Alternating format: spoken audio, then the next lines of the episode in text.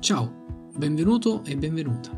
È bello che tu sia qui ad ascoltare Pensiero Riflessivo, il podcast per portare un po', giusto un po' di riflessione in quello che pensiamo durante le giornate. Il mio nome è Francesco Calabrese, mi occupo di mindfulness counseling, il che significa che aiuto a coltivare pace e serenità interiore, con l'utilizzo di questa pratica meditativa moderna, appunto la mindfulness. Perché pensiero riflessivo?